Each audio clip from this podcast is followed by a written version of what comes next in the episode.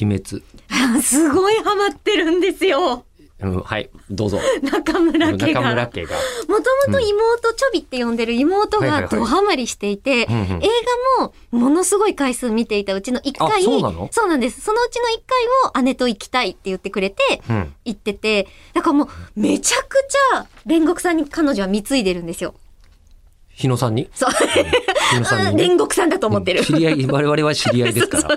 日野さんだなって思ってる日んですけ野ど。さんなんだけど煉獄さんにめちゃくちゃ貢いでて、ほうほうほう。で、その熱があって、うんあのーこう地上波にうんこうまとめて何回か来ますよっていうのがあったじゃないですか。うん。で、え、そのタイミングだったら、うんやっぱりお家で見れるんだったらいいんじゃないのって言って、実家の方に母と父に妹が頑張って、こう、伝えていってたんですよ。うん。そしたら、あ、じゃあ見れるから見てみようかって言って、2話まで見た時点でもうドハマりしたらしくて、そんなに来るの俺、でもアニメ見すぎてるからかな。すごい勢いでハマってク。オリティの高さをものすごい感じたけど、そんなに絶対的に物語としてそんなにすごいのか。いや、な、な、あ何ーにハマってるのか分からないんですけど、この勢いもスラムダンク以来なんですよ。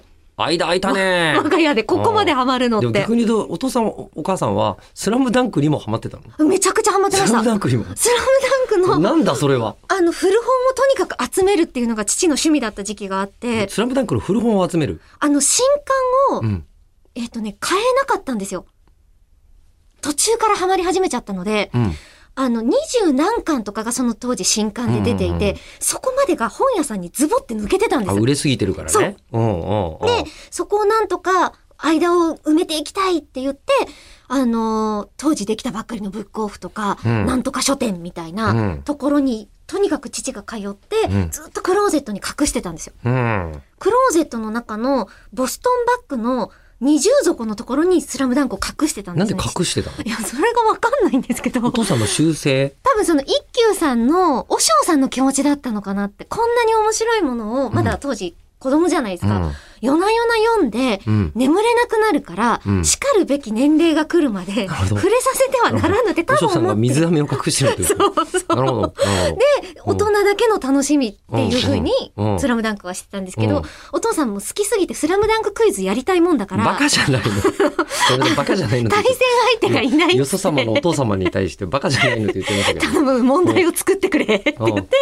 そこで初めて、えー、こんなに揃ってうたんのっ問題を作ってくれ。て、 そうお父さん何でも答えられるからって言って、はあで、そのお父さんが今、鬼滅の全巻めちゃをくちゃハマってクリスマスにご所望ってことですね。で、あ、じゃあ買ってあげようかなと思ったら、いや、それはもう自分たちの手でうんきちんと手に入れるから、つってこの間担いで帰ってきましたもん。